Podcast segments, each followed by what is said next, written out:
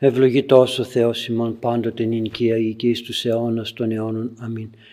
Χριστέ το φως του αληθινών το φωτίζουν και αγιάζουν πάντα άνθρωπον ερχόμενοι στον κόσμο. Σημειωθεί το εφημάς το φως του προσώπου σου Κύριε. Είναι ένα αυτό ψώμεθα φως του απρόσιτον και κατεύθυνον τα διαβήματα ημών προς εργασία των εντολών σου. Πρεσβείες Παναχράντου σου Μητρός και πάντων σου των Αγίων. Αμήν. Χαίρετε αγαπητοί μου φίλοι, αγωνιστές στον αγώνα της ζωής και στον δρόμο της θείας Παιδαγωγίας. Γιατί σήμερα το βιβλίο των παροιμιών που αναλύουμε της Αγίας Γραφής και συγκεκριμένα το 23 κεφάλαιο έχει με τη βοήθεια του Θεού να μας αποκαλύψει μία θεία παιδαγωγία που θα σας ξαφνιάσει με τα, ως προς τα σύγχρονα δεδομένα.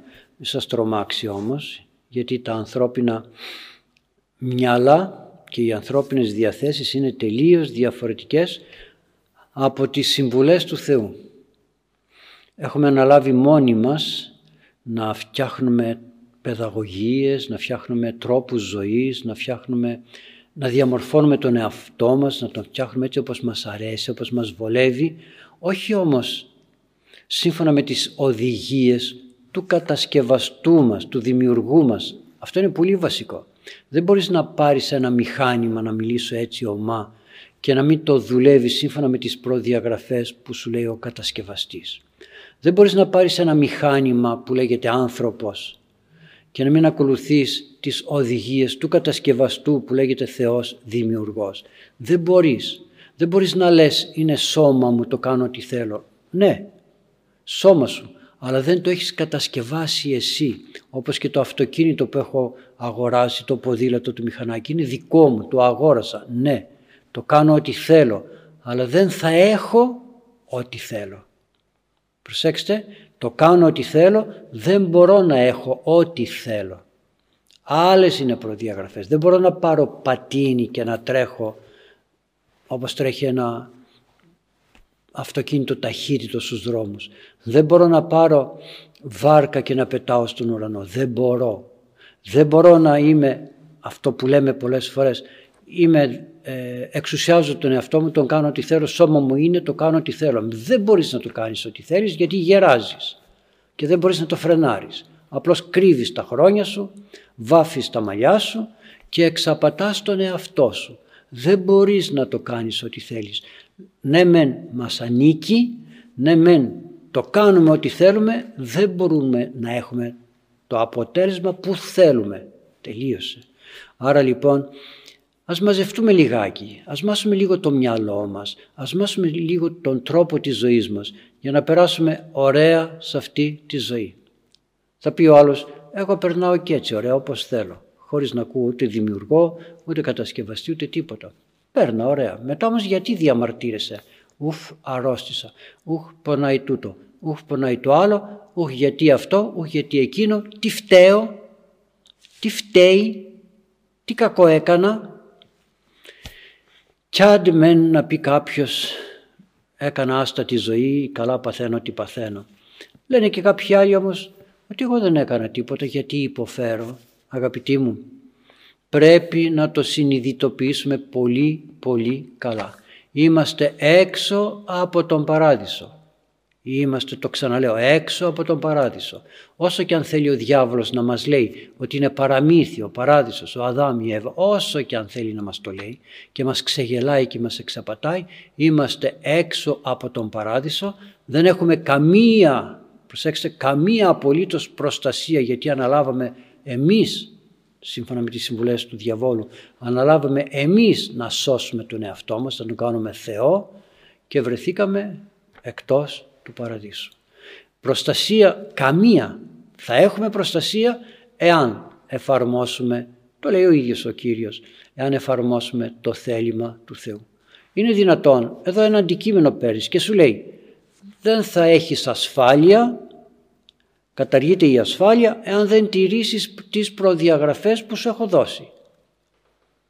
Δεν θα έχεις ε, δωρεάν επισκευή, δεν θα έχεις δωρεάν έλεγχο αν δεν τηρήσεις τις προδιαγραφές που σου έδωσα. Αυτό λέει και ο Κύριος. Εάν τηρήσετε το θέλημά μου τα αγαθά της γης θα φάτε. Τι πιο απλό. Σας το παραλληλίζω με τα γεγονότα της ζωής μας. Πήρατε ποτέ καινούργιο αυτοκίνητο και το κάνατε ό,τι θέλατε και μετά πήγατε στην αντιπροσωπεία και λέτε γιατί χάλασε και σας είπε «Α, μπράβο θα σου το φτιάξω». Πήρατε ποτέ κανένα μηχάνημα, πλυντήριο, φωτογραφική μηχανή, κινητό, οτιδήποτε. Το κάνατε ό,τι θέλατε και πήγατε μετά και είπατε «Επ, εδώ έχουμε κάλυψη προστασίας, φτιάξτε μου». Το έκανε, στήρισες τις προδιαγραφές, δεν τις στήρισες. Άρα δεν μπορείς να έχεις την κάλυψη της προστασίας που σου δίνουμε όταν το αγοράζεις. Όλα τα προϊόντα, όλα τα προϊόντα. Παίρνεις φάρμακο παίρνεις και σου λέει απ' έξω θα το κρατήσεις σε μέρος δροσερό σε τόση θερμοκρασία και τα λοιπά, όχι εκτεθειμένο στον ήλιο. Ε, άμα δεν το εφαρμόσεις αυτό, τι περιμένεις; Γιατί σε όλα τα γήινα, τα φθαρτά, τα θνητά που μας οδηγούν ούτως ή άλλως στον θάνατο, τα εφαρμόζουμε με ακρίβεια. Με ακρίβεια. Ενώ τα πνευματικά, τα αιώνια, μας κοροϊδεύει ο διάβολος, μας εξεπατάει και δεν εφαρμόζουμε τίποτα. Δεν μου αρέσει αυτό, δεν μπορώ εκείνο, δεν μπορώ το άλλο. Και ξέρετε, η πίστης, η πίστης, το λέει ο Άγιος Γρηγόρης ο Θεολόγος, δεν είναι για τους δυνατούς, δεν είναι για τους φτωχούς, δεν είναι για τους πλουσίους, δεν είναι για κανέναν, παρά μόνο για αυτόν που θέλει. Το καταλάβατε; Μόνο για αυτόν που θέλει είναι η πίστη. Μόνο για αυτόν που θέλει είναι ο παράδεισος. Μόνο για αυτόν που θέλει είναι ο καλός Θεός. Δεν θέλεις, πήγαινε. Μην περιμένεις όμως την ίδια αμοιβή. Μην περιμένεις, πήρε το δρόμο σου. Άρα λοιπόν, μη σας εκπλήσει, θα σας το αναλύσω, αλλά θα εκπλαγείτε. Και μάλιστα αν κανείς δεν έχει και σωστή πίστη και, και σωστή γνώση, θα πει τι λέει εδώ η Αγία Γραφή. Το λέει και άλλες φορές και αλλού. Είμαστε στο 13ο, 23ο κεφάλαιο, 13ο στίχο. Μία πόσχη νήπιον παιδεύει.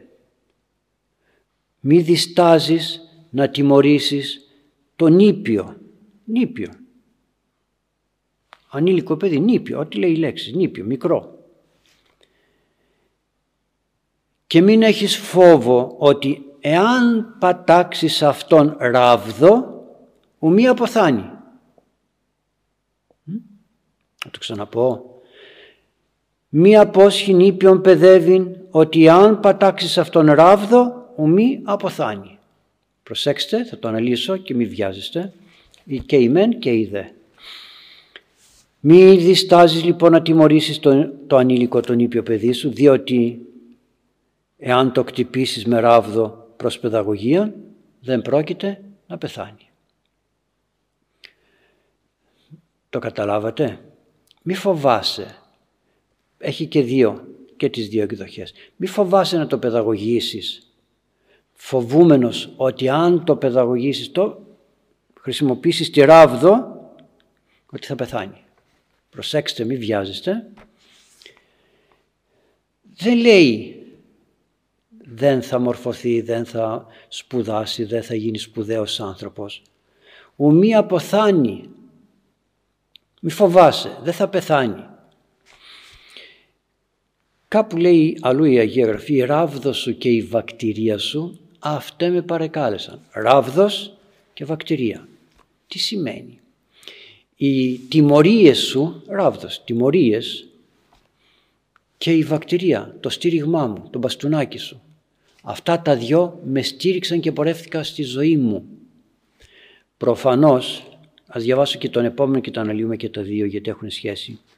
Σήμεν γάρ πατάξεις αυτόν ράβδο, εσύ μεν θα τον κτυπήσεις με ραβδί, την δε ψυχή αυτού εκ θανάτου ρίση. Εδώ είναι το κλειδί. Τι σημαίνει ράβδος, τι σημαίνει πατάξω ράβδο. Παίρνω ραβδί και αρχίζω. Να σας πω όμως κάτι. Αυτός που λέει θα πάρω ραβδί και θα ραβδίσω το παιδί μου, γιατί είναι της παιδαγωγίας ότι πρέπει να ραβδίζουμε το παιδί, δεν παιδαγωγεί, εκδικείται, βγάζει από μέσα του τη μανία. Αυτός που πιάνει με μανία το αυτή κάποιου δεν παιδαγωγεί. Βγάζει τα αποθυμένα του, τη μανία του. Αυτός ο οποίος, ούτε αυτός ο οποίος δεν παιδαγωγεί, δεν χρησιμοποιεί ράβδο, την αυστηρή παιδαγωγία, αυτό σημαίνει ράβδος. Αυστηρή παιδαγωγία. Ούτε αυτός αγαπάει το παιδί του και δεν παιδαγωγεί. Γιατί, γιατί δεν το ψήνει, δεν το οριμάζει. Όπως κάνουμε στα φυτά, τα οριμάζουμε για να έχουν καλό καρπό.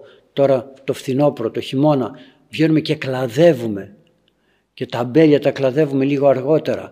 Γιατί, για να οριμάσουν τα ακτινίδια. Αν πάτε να δείτε έξω στον κάμπο τα ακτινίδια, έχουν μία ομπρέλα γεμάτο το χωράφι από τα φύλλα και τα κλαδιά. Δεν βλέπεις τίποτα. Και μάλιστα έβλεπα προχθές και λέω τι ωραία θα πάω να μαζέψω ακτινίδια το καλοκαίρι, το, τότε που τα μαζεύουν το χειμώνα και το καλοκαίρι θα δουλεύω γιατί δεν σε και ο ήλιος, ωραία σκιά κάνουν. Πάτε λίγο αργότερα να δείτε πόσο κλαδεμένα είναι και πόσο ταπεινωμένα είναι και πόσο εξευτελισμένα είναι.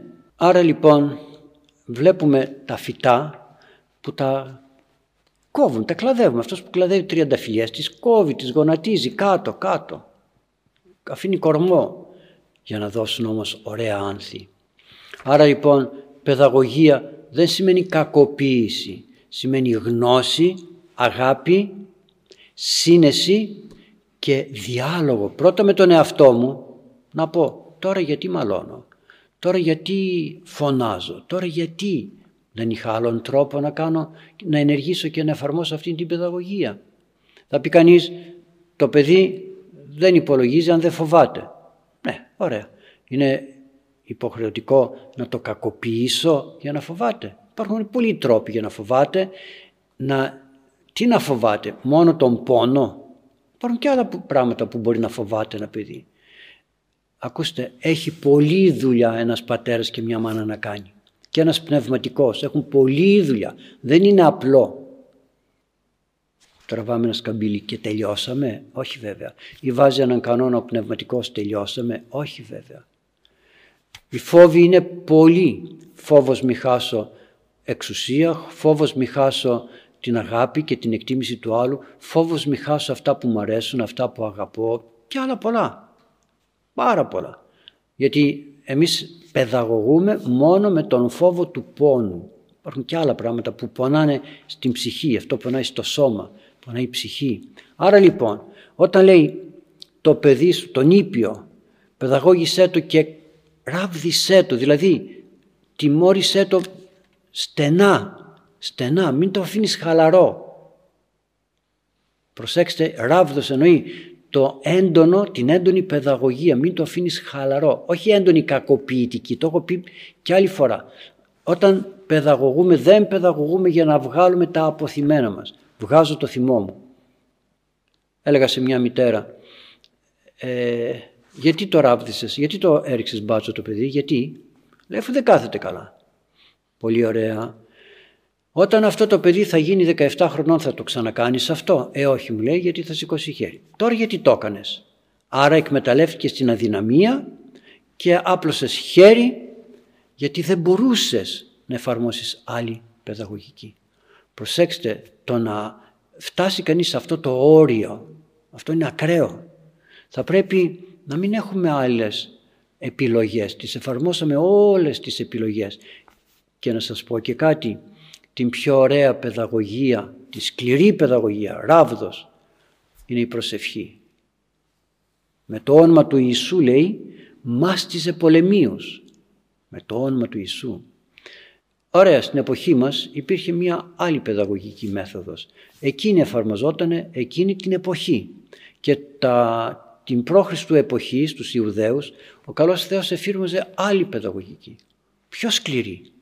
Δηλαδή είναι ανάλογα με την εποχή. Η εποχή μας θέλει σκληρή παιδαγωγία αλλά με τέχνη, με ομορφιά, με πλούτο, με, με λογική. Όχι θα μεγαλώσει το παιδί και θα δούμε. Εδώ δεν υπάρχει παιδαγωγία ράβδου, να το πω έτσι, αλλά τι; Χαλαρότερα, χαλαρότητος, ξέφραγο αμπέλι. Προσέξτε, σκυλή χωρίς αφεντικό μεγαλώνουμε αδέσποτος λέει. Αδέσποτο. Αυτό είναι το σκυλί είναι αδέσποτο. Τι σημαίνει; Δεν έχει δεσπότη, δεν έχει αφεντικό.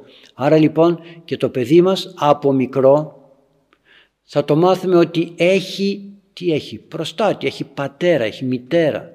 Δεν είναι αδέσποτο στα χέρια του διαβόλου και σε οποιονδήποτε. Και το παιδί έχει ανάγκη από την φροντίδα του πατέρα και της μάνας. Την σωστή φροντίδα, την σωστή παιδαγωγία. Όχι τον εκβιασμό. Το παιδί ό,τι θέλει θα κάνει. Ό,τι θέλει θα κάνει μεγαλώνοντας. Όταν όμως εμείς του δώσουμε ό,τι έχουμε να του δώσουμε, αυτό μετά θα διαλέξει. Άκουγα μία συνέντευξη κάποιου και έλεγε «Ο πατέρας μου νίστευε Χριστούγεννα, Πάσχα, δεν έτρωγε Τετάρτη και Παρασκευή κρέας. Εγώ όμως έ, έβγαινε έξω, έκλεβα λεφτά γιατί δεν του δίνανε, τι έκλεβε δεν ξέρω, έπαιρνε κρέας για να τρώει. Ήθελε να τρώει. Μα δεν έβλεπε, έβλεπε. Όχι, εγώ θέλω να τρώω. Δικό του θέμα είναι. Πέτυχε τίποτα, όχι. Άρα λοιπόν τι κάνουμε, να βρούμε τρόπους, τρόπους, σωστούς τρόπους παιδαγωγίας. Διότι Μόνον έτσι το παιδί σου δεν την ψυχή αυτού την δε ψυχή αυτού ρίσει εκ θανάτου. Δεν λέει θα το παιδαγωγήσει να γίνει μορφωμένος άνθρωπος. Εμείς σήμερα μαλώνουμε και σκληραγωγούμε τα παιδιά μας για να γίνει σπουδαίος άνθρωπος στην κοινωνία. Και αυτό δεν λέγεται παιδαγωγία για να ελευθερωθείς και να λυτρωθείς από τον θάνατο. Αυτό λέγεται απλώς επιβίωση. Επιβίωση σε αυτόν τον κόσμο ψάχνεις και βρίσκεις τρόπους να επιβιώσεις. Να επιβιώσεις σαν σπουδαίος, σαν μορφωμένος, σαν, σαν και, και. Άρα λοιπόν παιδαγώγησε λέει από νήπιο, από τότε που είναι μικρό, μη λες θα μεγαλώσει και θα μάθει. Το παίρνει ο διάβολος και το παιδαγωγεί θαυμάσια. Εκείνος έχει πολύ σκληρότερο ραβδί και μας δένει και μας κάνει ό,τι θέλει.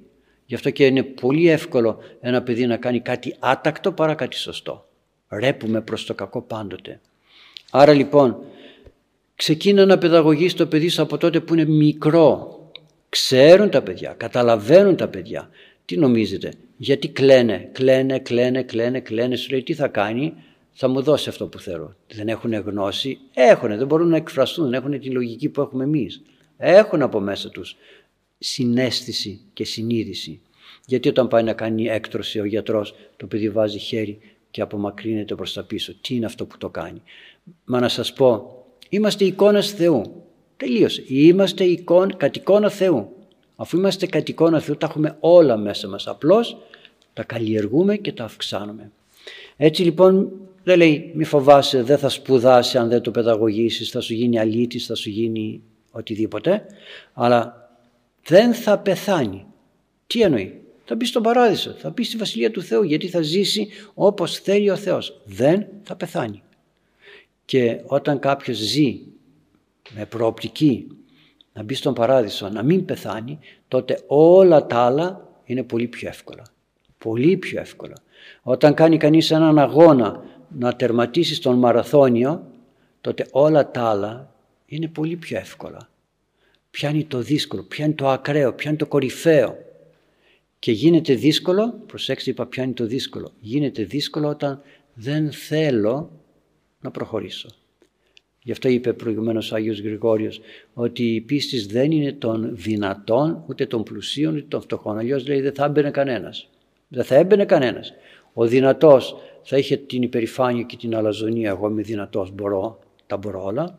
Ο πλούσιος θα έλεγε δεν έχω ανάγκη, τα έχω όλα, ψυχή μου έχεις πολλά αγαθά, φάει, πει εφραίνω. Και ο φτωχός θα έλεγε αγόρασα ζεύγη βοών να πάω να τα δοκιμάσω για να ζήσω. Έρχονται πολλές φορές άνθρωποι και ζητάνε βοήθεια και λέω πού ήσουν το πρωί εκκλησιάστηκες; Ε, λέει είχα δουλειές. Δηλαδή όλοι οι άλλοι ήμασταν τεμπέληδες και εσύ δούλευες. Η κατεξοχή δουλειά δεν είναι τον εκκλησιαστό το πρωί και να πω Θεέ μου εδώ είμαι και να μου δώσει ο καλός Θεός όλα τα υπόλοιπα. Ας προσέξουμε λοιπόν, μη λέμε πάντα εύκολη λύση. Να, τι λέει η Αγία Γραφή, πάταξα τον με ράβδο. Παίρνω κι εγώ ένα ραβδί και αρχίζω να, να ραβδίζω και μετά έχω και την δικαιολογία που λέει η Αγία Γραφή. Δεν λέει αυτά η Αγία Γραφή. Η Αγία Γραφή λέει να παιδαγωγήσεις όσο γίνεται πιο στενά, πιο πώς να το πω έτσι, ε, πιο ασφαλή, με περισσότερη ασφάλεια. Αυτό θα πει στενά. Δεν αφήνω χαλαρότητα. Στενά. Εκεί. Να μην υπάρχουν διαρροές. Διότι όσο πιο μεγάλος είναι ο φράκτης, τόσο πιο εύκολη είναι η εισβολή κλεφτών στη ζωή. Έτσι λοιπόν, στενό μαρκάρισμα που λέμε να τον κάνουμε, να μην μας ξεφύγει. Άρα λοιπόν, μη φοβάσαι, δεν θα πεθάνει. Θα κερδίσει τη ζωή. Ιε, πάμε στο 15 στίχο.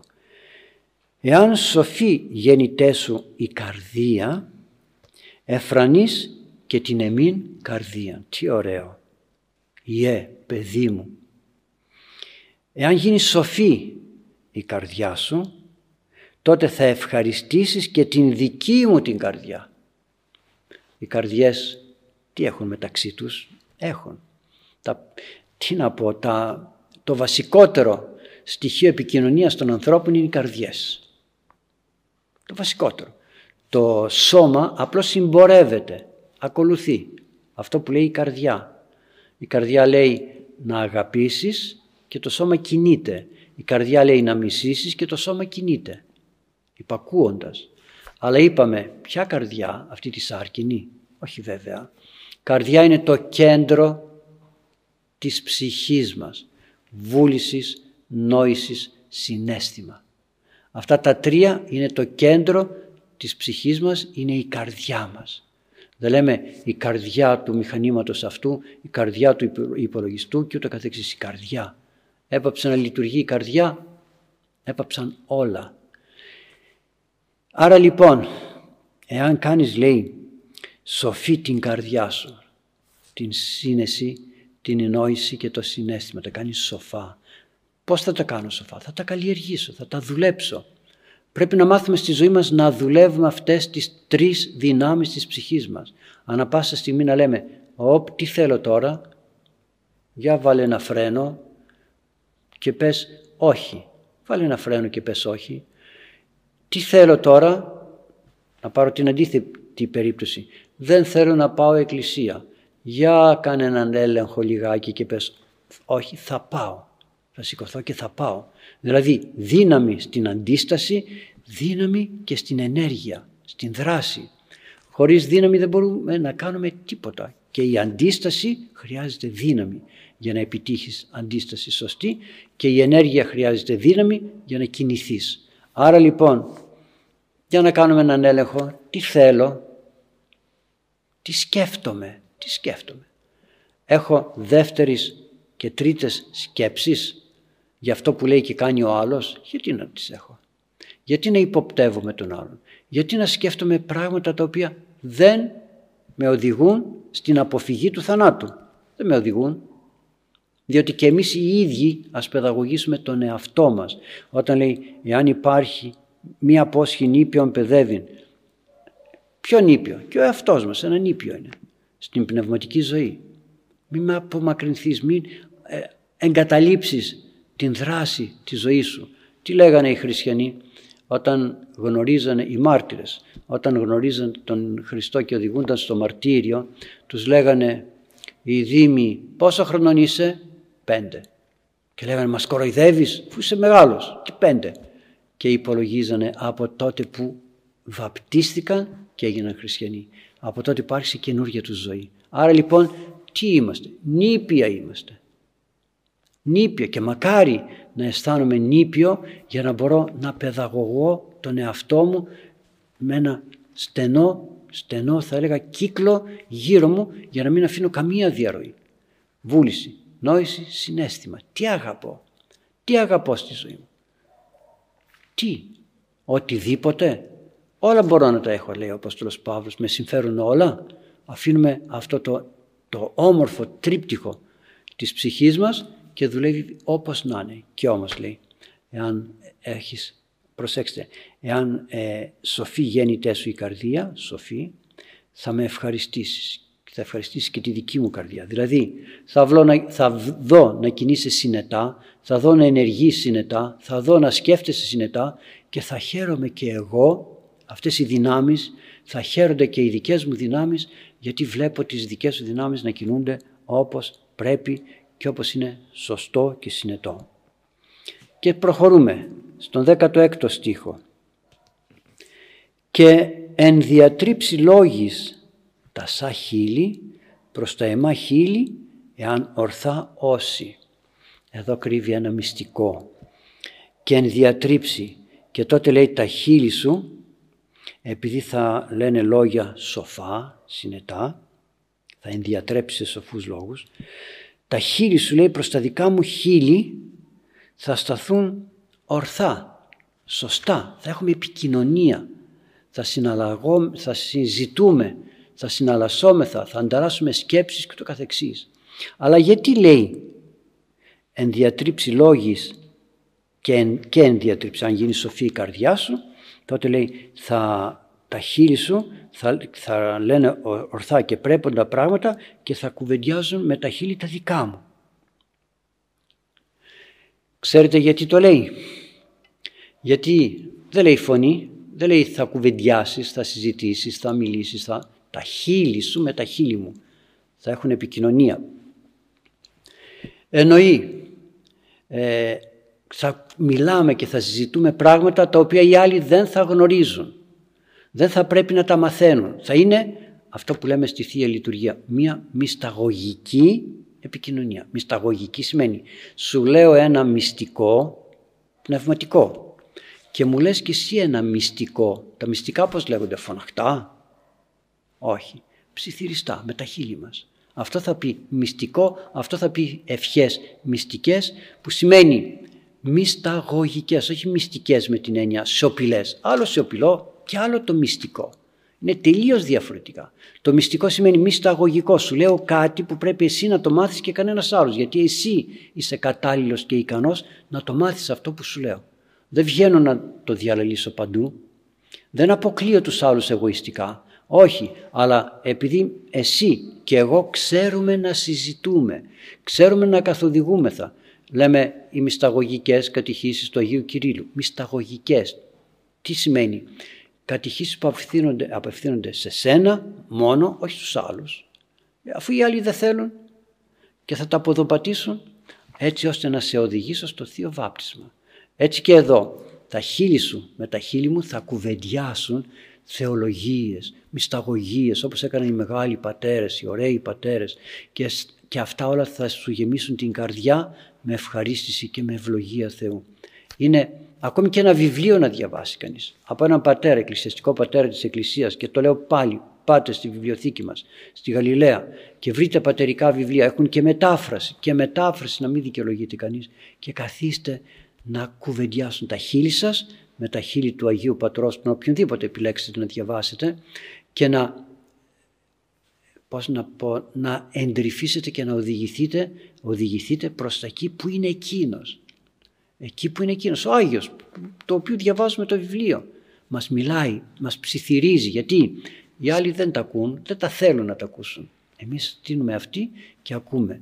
Έτσι λοιπόν, τα χείλη σου με τα χείλη μου θα κουβεντιάσουν και θα πούμε σπουδαία πράγματα. Δεν είναι δυνατόν να, να λέμε πράγματα τα οποία οι άλλοι σε, μια, σε ένα τραπέζι, είμαστε σε ένα τραπέζι. Μπορούμε να μιλήσουμε πνευματικά θέματα όταν οι άλλοι δεν ενδιαφέρονται. Θα μας κοροϊδέψουν. Άρα τι κάνουμε, ζούμε πνευματικά, με αλληλό επηρεάζουμε ο ένας τον άλλον, όχι δυο και περισσότεροι, αλλά αν είμαστε στο ίδιο πνεύμα, στο ίδιο σκεπτικό. Εάν πει κανείς ότι σήμερα θα έχουμε ομιλία στην εκκλησία μας, θα έρθουν εκείνοι που θέλουν τα χείλη τους με τα χείλη μας να επικοινωνήσουν, να το πω έτσι. Εάν πεις έχουμε κάτι και άλλη εκδήλωση κοσμική, θέατρο, ποδόσφαιρο ή οτιδήποτε άλλο, θα γεμίσεις από κόσμο. Γιατί, γιατί ο ένας ο δρόμος είναι στενός και τεθλιμμένος και ο άλλος είναι πλατής, φαρδής για να περνάνε οι πολλοί, να μπορούν ο διάβολος να έχει άνεση και ευρυχωρία να παρασύρει τους ανθρώπους.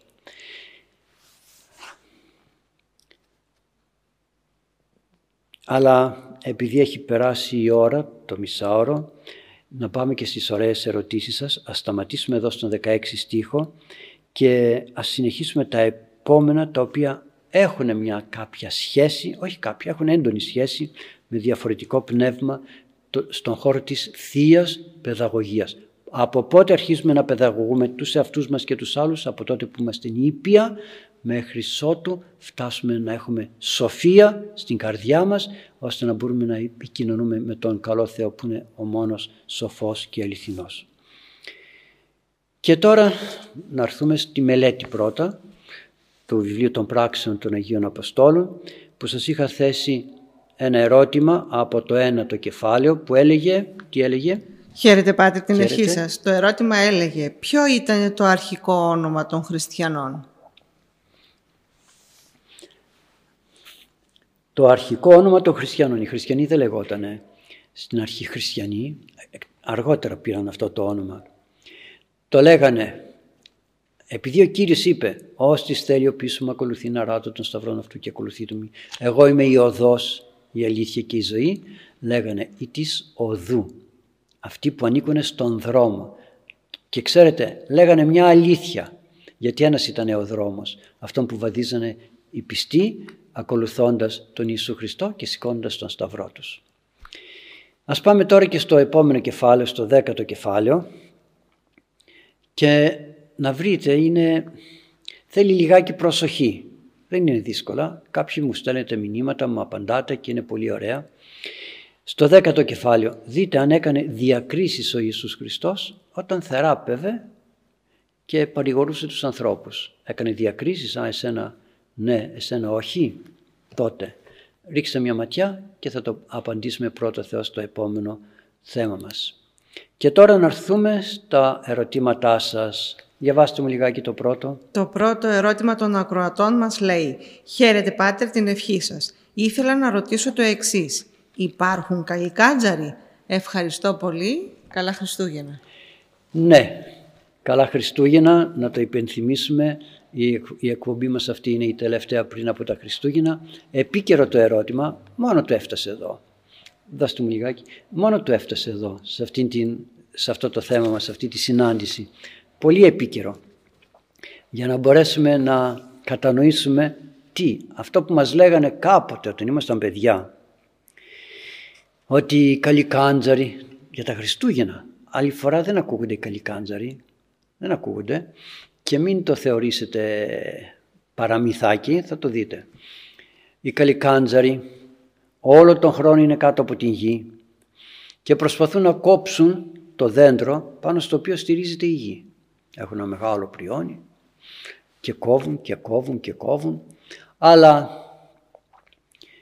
εκεί που κόβουν σταματάν γιατί έρχονται Χριστούγεννα, έρχεται Πρωτοχρονιά και ανεβαίνουν πάνω στην γη για να πειράξουν τους ανθρώπους και να τους οδηγήσουν στην αμαρτία. Σου λέει τώρα Χριστούγεννα, αυτοί θα πάνε να γλυντήσουν, να μεθύσουν, να φάνε, να πιούνε Πρωτοχρονιά μάλιστα.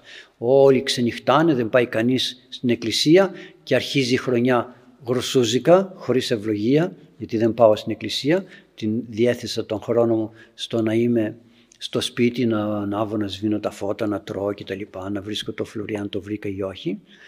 Και ξεμιαλίζουν τους ανθρώπους.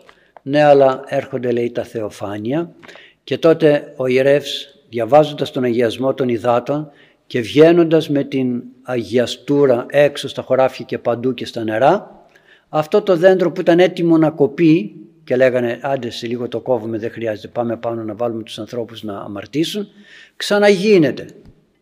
Μελαγχολούν και ξανακατεβαίνουν πάλι κάτω από τη γη και αρχίζουν πάλι γρούτσα γρούτσα γρούτσα γρούτσα το δέντρο μέχρι την άλλη χρονιά μήπως και το καταφέρουν να τον γκρεμίσουν εδώ έχει μια μεγάλη αλήθεια ότι ο διάβολος θέλει να καταστρέψει τους ανθρώπους και ο καλός Θεός δεν επιτρέπει αυτή την καταστροφή. Προσέξτε, ο αγιασμός των υδάτων, τα θεοφάνια, είναι κάτι άλλο. Είναι σαν το Άγιο Φως την ημέρα της Αναστάσεως. Δεν σημαίνει ότι την ημέρα της Αναστάσεως το Άγιο Φως είναι μόνο στον Πανάγιο Τάφο, είναι παντού. Παντού. Ο μελιζόμενος λέμε στον αμνό, κάθε Κυριακή δεν του λέμε Θεία Λειτουργία, άλλο σώμα και αίμα Χριστού κοινώνησα εγώ, άλλο σώμα και αίμα Χριστού κοινώνησε ο άλλος στη Θεσσαλονίκη, στην Αθήνα ή οπουδήποτε γινόταν Θεία Λειτουργία, άλλο. Άλλο κοινωνεί ο πρώτος, άλλο ο τελευταίος. Όχι. Μελιζόμενος και μη διαιρούμενος και τα λοιπά και τα λοιπά. Πανταχού παρόν είναι ο Θεός. Απλώς σε κάποιο σημείο αποκαλύπτεται. Είναι, πώς είναι η γη; Δεν έχει από κάτω λάβα. Έχει. Κάπου όμως εκρήγνεται και γίνεται ηφαίστειο και βγαίνει και αποκαλύπτεται η λάβα που υπάρχει από κάτω. Έτσι και εδώ. Κάπου υπάρχει μια πνευματική σφαίρα και επιτρέπει ο Θεός από κάπου να υπάρχει μια διαρροή της χάριτος και των ακτήσεων ενεργειών του Θεού και να φαίνεται στους ανθρώπους. Και τέτοιες διαρροές έχουμε πολλές και από τους Αγίους κτλ. Έτσι λοιπόν ο αγιασμός είναι κάτι πολύ πολύ πολύ σπουδαίο. Αγιάζει, καθαρίζει από τον διάβολο δηλαδή. Από τις ενέργειες του διαβόλου, την φύση, την κτήση, τα πάντα. Τα πάντα. Γι' αυτό και ποτέ μα ποτέ, ποτέ μα ποτέ από αυτό το νερό, τον, τον αγιασμένο νερό, δεν έπαθε ποτέ ο άνθρωπος τίποτα, αλλά αντιθέτως προστατεύθηκε από αρρώσκες και από χίλια δυο άλλα πράγματα. Όχι ότι δεν αρρωσταίνουμε. Ο Κύριος θα κανονίσει πότε και πώς θα ενεργήσει αυτή η άκτιστος ενέργεια του Θεού που έρχεται διά των υλικών αγαθών και βοηθάει τους ανθρώπους. Ας έρθουμε λοιπόν στο θέμα μας.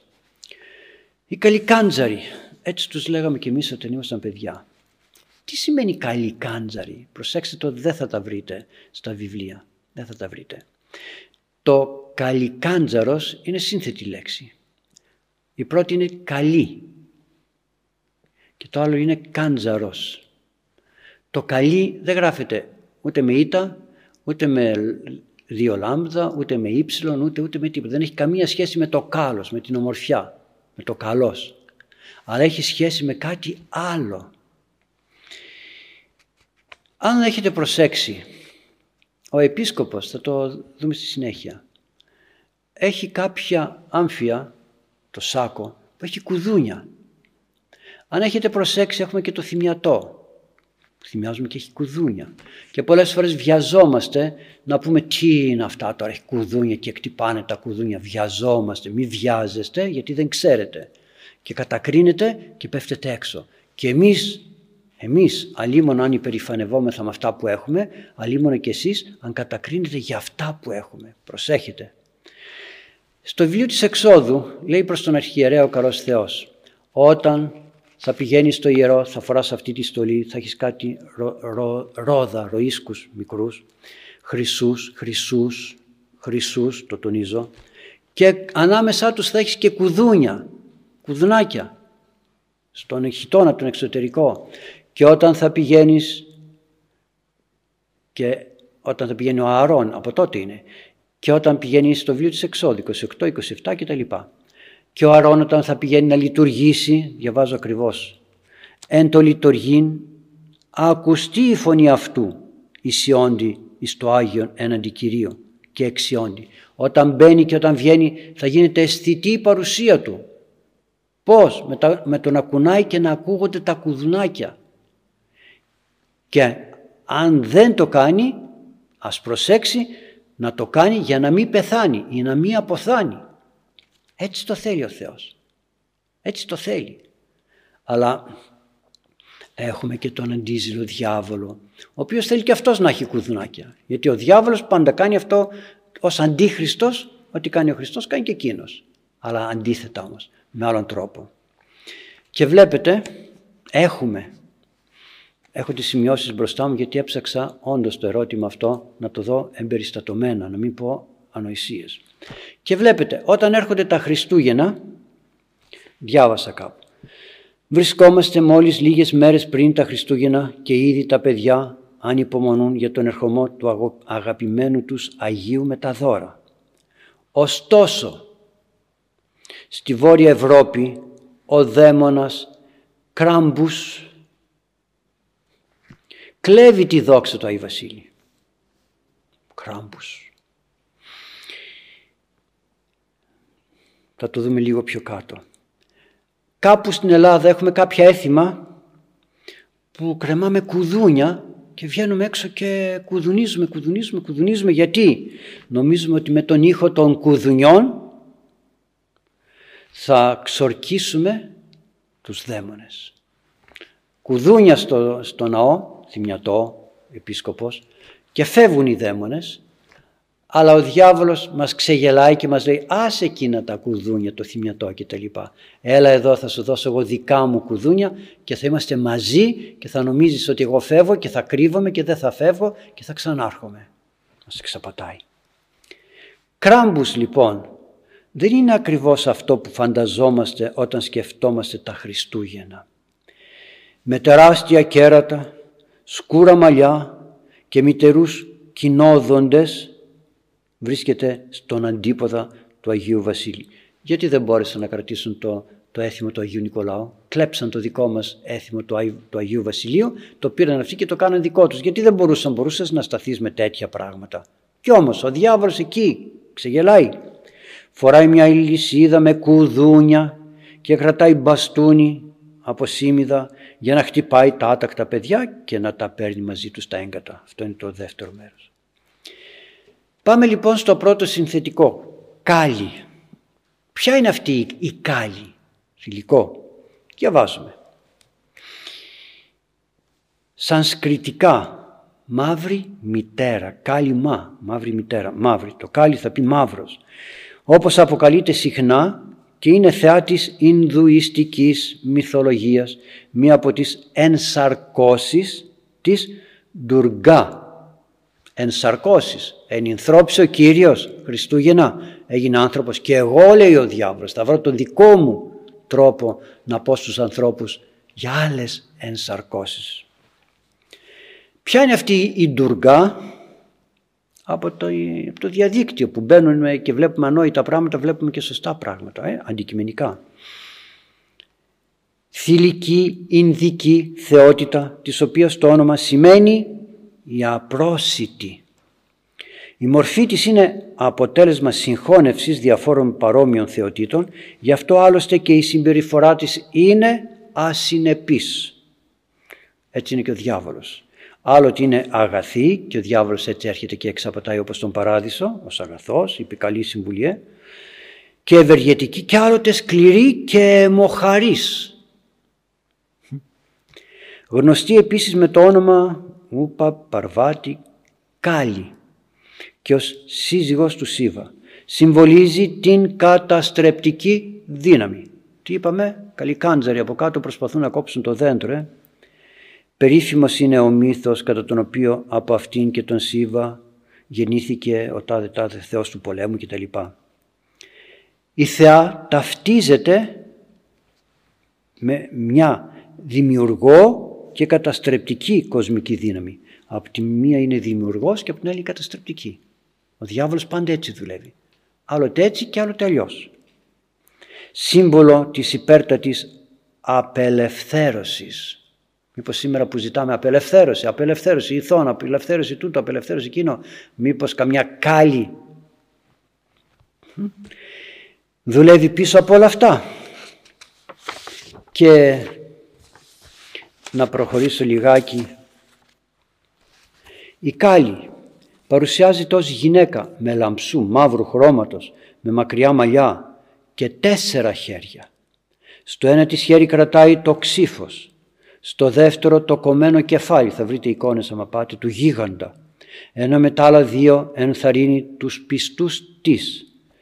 Τα ενότια της είναι, στα ενότια της στην πλάτη της πίσω είναι δύο πτώματα και φορά ένα περιδέριο από ανθρώπινα κρανία. Ωραία εικόνα, παρήγορη, γεμάτη έμπνευση και ειρήνη. Μοναδικό της ένδυμα είναι μια πλατιά ζώνη η οποία αποτελείται από δύο σειρές κομμένων χεριών η γλώσσα της κρέμεται, κρέμεται, τα μάτια της είναι κόκκινα όπως των μεθυσμένων, ενώ το πρόσωπο και το στήθος της είναι γεμάτα αίμα. Η θεά παριστάνει συνήθως, παριστάνεται συνήθως όρθια με το ένα πόδι πάνω στο γόνατο, το άλλο, και το άλλο πάνω στο στήθος. Η θεά στον μύθο πολεμά τον Ρακταβίτσα, τσακώνται και οι διάβολοι μεταξύ τους, τον αρχηγό της στρατιάς των δαιμόνων. Ο Ρακταβίτσα βλέποντας σιγά σιγά να πεθαίνουν όλοι οι στρατιώτες του επιτίθεται ο ίδιος εναντίον της θεάς Κάλλη. Εκείνη την, τον χτυπά με τα τρομερά της όπλα αλλά κάθε ρανίδα αίματος που πέφτει από το σώμα γεννά χίλιους γίγαντες εξίσου ισχυρούς. Η κάλλη δεν μπορεί να νικήσει τον αντιπαλό της παρά μόνο αν πιει όλο του το αίμα. Νικώντας τον γίγαντα αρχίζει να χορεύει από χαρά με τόση μανία ώστε σύεται η γη και τα λοιπά. Από χαρά και από μανία ότι τώρα όπου να είναι κόψαμε το δέντρο και έπεισε και γκρέμισε η γη τα παρατάνε όλα και ανεβαίνουν πάνω να πανηγυρίσουν μαζί με τους χριστιανούς για να τους οδηγήσουν στην μέθη και στην καταστροφή. Τα βλέπετε; Από πού προέρχονται αυτά; Τώρα το δεύτερο. Καλή κάντζαρος. Γιατί τώρα τα Χριστούγεννα και όχι τον άλλο τον καιρό; Διότι τώρα τα Χριστούγεννα με τις μεγάλες ώρες ο ιερεύς βγαίνει και θυμιάζει μέσα στο ναό με ένα θυμιατό που το κρατάει στο χέρι και λέγεται καντζίον. Προσέξτε καντζίον και έχει κουδούνια. Άρα λοιπόν τι κάνει ο διάβολος; Βλέπει ότι τώρα τα Χριστούγεννα ο ιερεύς θυμιάζει διαφορετικά. Σου λέει θα κάνω κι εγώ το δικό μου καλή καντζίον, καλή κάντζερος. Μαύρο καντζίον. Ευλογημένο το δικό σας, μαύρο το δικό μας. Γεμάτο δαιμονισμό, βρωμιά και δυσοδεία. Έτσι λοιπόν ζηλεύοντας ο διάβολος το τι κάνει ο Θεός διά του ιερέως στον χώρο της πίστεώς μας κάνει και αυτός το αντίθετο αντί Χριστός δεν είναι κάτι άλλο. Αντί Χριστός στέκεται εκεί που είναι ο καλός Θεός για να κάνει το κακό, την καταστροφή. Και μέσα στον παράδεισο ως αντίχριστος μπήκε δίδοντας μια άλλη συμβουλή αντιχρίστου συμβουλή αντί Χρήστου συμβουλή τι είπε ο καλός Θεός; Δεν θα φάτε για να μην πεθάνετε. Τι λέει ο διάβολος, φάτε και δεν θα πεθάνετε. Άρα λοιπόν δεν είναι κάτι απλό η καλικάντζαρη, δεν είναι μύθος. Είναι μια πραγματικότητα που εκφράζεται με μια εικόνα και οι πρόγονοί μας, οι πρόγονοί μας ωραία το τοποθετούσαν την ημέρα την περίοδο των Χριστουγέννων. Γιατί ξέρανε, μαθαίναν πολύ περισσότερα από όσα μαθαίνουμε εμείς ότι η κάλλη είναι μια μαύρη φυσιογνωμία Μαύρος δεν είναι ο διάβολος. Να φυλάξει ο Θεός να μην τον δείτε και να μην τον δούμε ποτέ. Βρώμα δεν έχει ο διάβολος. Πολύ ωραία. Θόρυβο δεν κάνει ο διάβολος. Ναι. Τι θόρυβο, ό,τι θόρυβο κάνει η Εκκλησία κάνει και αυτός. Κουδούνια η Εκκλησία, κουδούνια κι εγώ. Θυμιατό η Εκκλησία, θυμιατό κι εγώ. Θυμίαμα η Εκκλησία, θυμίαμα κι εγώ. Μόνο που τα δικά του είναι ταραχή, είναι αναστάτωσης, είναι καταστροφή, είναι πόλεμος, είναι θάνατος. Άρα λοιπόν αυτά είχα να πω στην αγάπη σας, στο, στο ωραίο αυτό ερώτημα τι σημαίνει καλικάντζαρος. Είναι δαίμον, ο δαίμον, ο αντίχριστος, να το πω έτσι, που έρχεται ο δαίμον, αντίχριστος, ο αντίχριστος τι θα είναι, δαίμον θα είναι και τα υπόλοιπα δεν θα κάνω ανάλυση περί αντιχρίστου, δαίμον θα είναι που ενεργεί διαμέσου κάποιων ανθρώπων και τι ενεργεί; Το αντίθετο από αυτό που κάνει η Εκκλησία μας. Σαρκώνεται ο Θεός Λόγος και γιορτάζουμε, προσπαθεί και εκείνος να δημιουργεί τις δικές του ενσαρκώσεις. Έχουμε το δέντρο των Χριστουγέννων, προσπαθεί και εκείνος να κάνει το δικό του δέντρο, λέγοντας ότι το δέντρο αυτό δεν είναι βυζαντινό, δεν είναι ορθόδοξο, δεν σας ανήκει. Μπείτε στην ιστοσελίδα να το διαβάσετε και θα το δείτε τις αναλύσεις όσοι, όσοι δεν το έχετε ακούσει και το έχω πει πολλές φορές. Μπείτε και μέσα στο ορολόγιο να βρείτε το προεόρτιο απολυτή και των Χριστουγέννων που μιλάει για δέντρο, μιλάει για ξύλο, μιλάει για φυτό, μιλάει για καρπό. Ε, τι άλλο πρέπει να μιλήσουμε για να έχουμε δέντρο Χριστουγέννων; Όχι το καραβάκι είναι δικό σας. Τι λέτε καλέ; Και το καραβάκι γιατί συμβολίζει την Εκκλησία και το δέντρο γιατί συμβολίζει τον Ιησού Χριστό με τους καρπούς του Αγίου Πνεύματος, με την υπεραγία Θεοτόκου που γίνεται μια καινούρια φάτνη και ούτω καθεξής. Προσέξτε, ό,τι πιο ωραίο έθιμο υπάρχει είναι ορθόδοξο και ελληνικό. Σοβινιστής, ε, βρείτε κάτι καλύτερο. Θα το δεχθώ. Βρείτε κάτι καλύτερο και θα το δεχθώ. Άρα λοιπόν ας μείνουμε στο τι είναι οι καλικάντζαροι. Είναι εκείνοι οι οποίοι όλο το χρόνο προσπαθούν να μας γκρεμίσουν, να μας καταστρέψουν. Έρχονται τα Χριστούγεννα και μας ξεφαντώνουν φαΐ, γλέντι, θεία κοινωνία χωρίς εξομολόγηση και αυτό είναι ένα πείραμα του διαβόλου και μια προσπάθεια. Τράβα να κοινωνήσεις για το καλό και παίρνουμε φωτιά. Πυρ γάρ υπάρχεις τους αναξίους φλέγων. Τράβα, άστο τώρα, τράβα, άνθρωπος είσαι, μη, τι έχεις κάνει εσύ και τι έκανες εσύ. Τίποτα δεν κάναμε, Άγιοι είμαστε όλοι. Και μας οδηγεί στο να κοινωνούμε χωρίς να εξομολογούμεθα. Ή εξομολογούμεθα χωρίς να λέμε τίποτα έτσι για το καλό, για να περάσει. Αγαπητοί μου, πολύ προσοχή. Έρχεται ο διάβολος, μας ξεφαντώνει, ευτυχώς όμως που ο καλός Θεός με τα θεοφάνεια έρχεται και αγιάζει την κτήση, αγιάζει τα πάντα. Και όταν έρθουν πρώτο Θεός στα θεοφάνεια, βγείτε, ραντίστε τα πάντα, ό,τι έχετε και δεν έχετε, ραντίστε και όλη μέρα να πίνετε αγιασμό, μεγάλο αγιασμό όλη μέρα και να τον κρατήσετε και στο σπίτι σας, έτσι λένε οι ευχές, αλλά με την ευλογία του πνευματικού σας δεν θα πίνετε όποτε να είναι, όταν πρέπει. Το, το λέω και, και αυτό στην ιστοσελίδα, αν ψάξετε θα τα βρείτε. Και δεν τα λέω εγώ, τα λέω. Εγώ απλώς αποτυπώνω, όπως και σήμερα δεν είπα δικά μου πράγματα. Είπα αυτά τα οποία είναι γεγονότας στον χώρο της Εκκλησίας μας.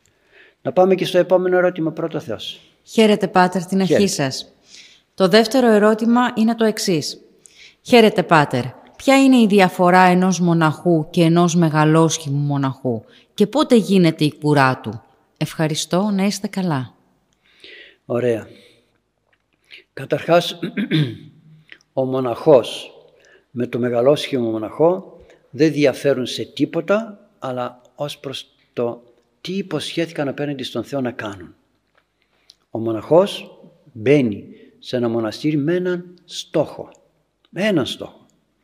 Ή να μείνει μέσα στο μοναστήρι ασκούμενος και καθέρον και διορθώνοντας τον εαυτό του μέσα στην άσκηση ή να μπει μέσα στο μοναστήρι να παιδαγωγηθεί όπως είπε ο Άγιος Παΐσιος και δεν το λέω εγώ όσο καιρό ο Άγιος Παΐσιος είπε 10 χρόνια όσο καιρό κρίνει η χάρις και η ευλογία του Θεού γιατί ο στόχος μου και οι κλήσεις μου οι κλήσεις του α του β είναι να γίνω ιερεύς ωραία έτσι θα πάω έχω πτυχίο θεολογίας έχω γνώση πάω στο ψαλτήρι διαβάζω ξέρω τούτο εκείνο φτάνει αυτό όχι λέει ο Άγιος Παΐσιος, θα πας σε ένα μοναστήρι και παντρεμένος να γίνεις. Παπάς. Θα πας σε ένα μοναστήρι δέκα χρόνια να μάθεις την άσκηση, την υπομονή, την υπακοή, την ταπείνωση, την, την. Και όταν άντε ο παντρεμένος τον περιμένει η γυναίκα του, η παπαδιά του να προχωρήσουν. Ο άγαμος όμως ποιος τον περιμένει; Ποιος του έβαλε την έμπνευση να γίνει ιεραπόστολος έξω, να δουλέψει έξω στον κόσμο; Ο καλός Θεός. Άρα λοιπόν σε κάλεσε ο Θεός για να βγεις έξω. Δεν σε κάλεσε. Κάτσε μέσα. Έκρινε ότι ακόμη δεν είσαι όριμος.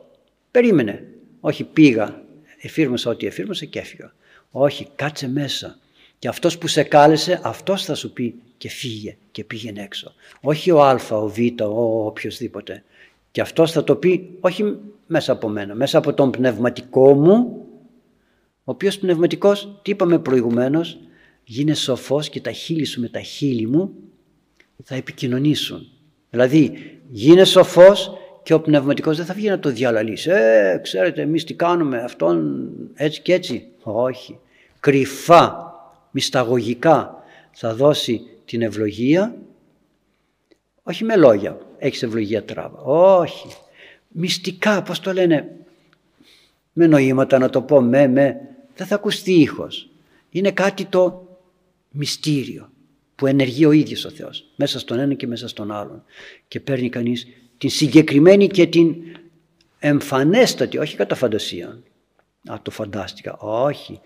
Ο δρόμος της ταπεινώσεως είναι εκείνος ο οποίος αποκαλύπτει το θέλημα του Θεού μέσα στη ζωή μας. Έτσι λοιπόν, ο μοναχός πηγαίνει στο μοναστήρι για να μόνος του να ασκηθεί, να αγωνιστεί, να φτιάξει τον εαυτό του από τη στιγμή που μπαίνει μέσα στο μοναστήρι είτε παιδαγωγείται ως δόκιμος είτε, είτε, είτε λέγεται μοναχός. Ασκεί τα καθήκοντα του μοναχού. Όταν περνώ σε μια στρατιωτική σχολή είμαι ήδη στρατιώτης. Απλώς δεν βγήκα, δεν έγινα μάχημος να το πω έτσι. Είμαι ακόμη στα μαθήματα, στην εκπαίδευση και αν δεν τα αντέξω θραπετεύω. Πώς έχουν θραπετεύσει έτσι γιατί δεν αντέχουν τη σκληραγωγία.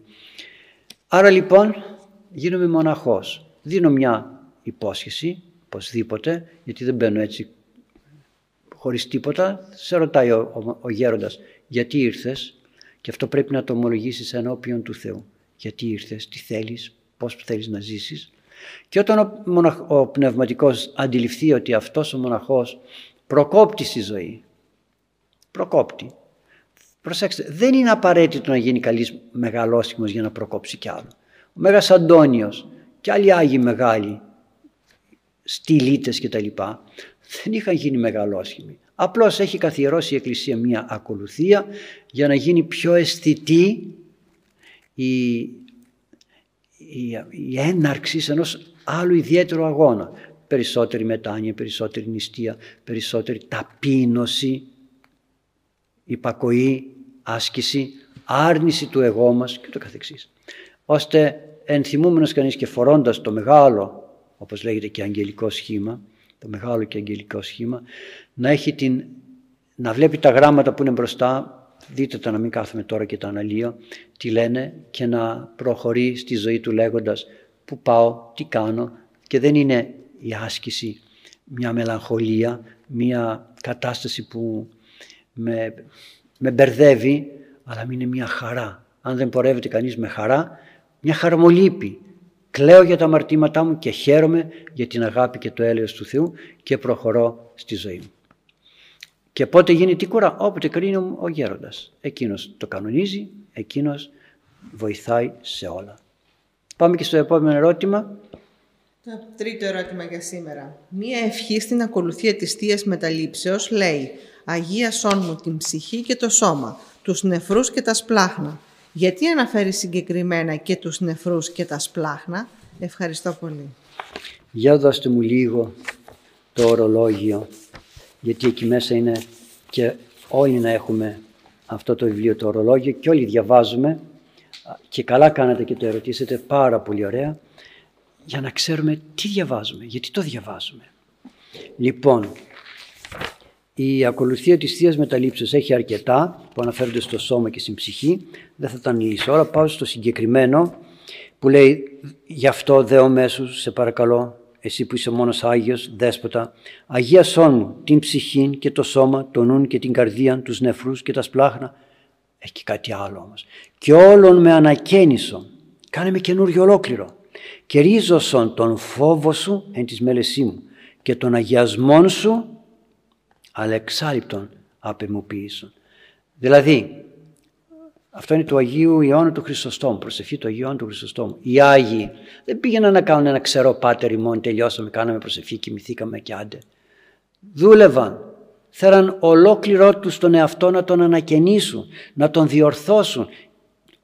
Τι άλλο θα μπορούσε να πει, τα δάκτυλά μου, τα νύχια μου, τα μάτια μου, τα βλέφαρά μου, τα, τα.